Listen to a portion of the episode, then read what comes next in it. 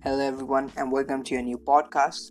So, today we're going to talk about the YouTuber Jake Paul getting sued for $2.5 million.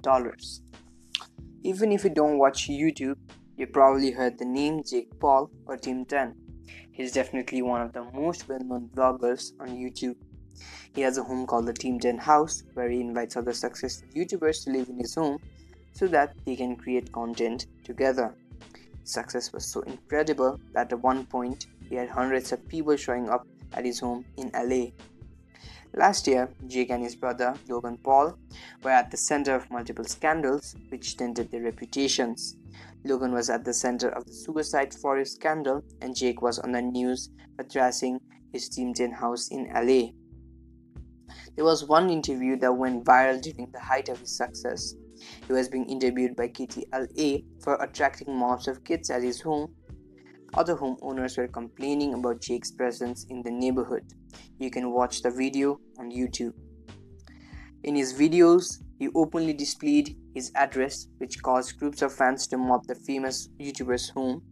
In the video uh, that I mentioned before, you can see that Jake centers a lot of his YouTube videos on pranks, destroying things and setting parts of his home on fire. So it's no surprise that he is now being sued in regards to those pranks. According to TMZ, Jake is being sued by Cobra Acquisitions for $2.5 million. This is the company that owns the house that Jake rented from them back in 2016.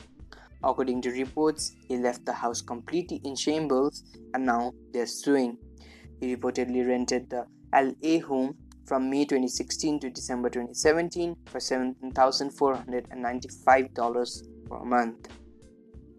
He allegedly left burn marks in the pool, the landscaping was ruined, and the cabinets were left broken, and we're sure that there were a lot more damages that haven't been disclosed yet. He did pay a $40,000 security deposit, but they believe that the damages are worth way more than that.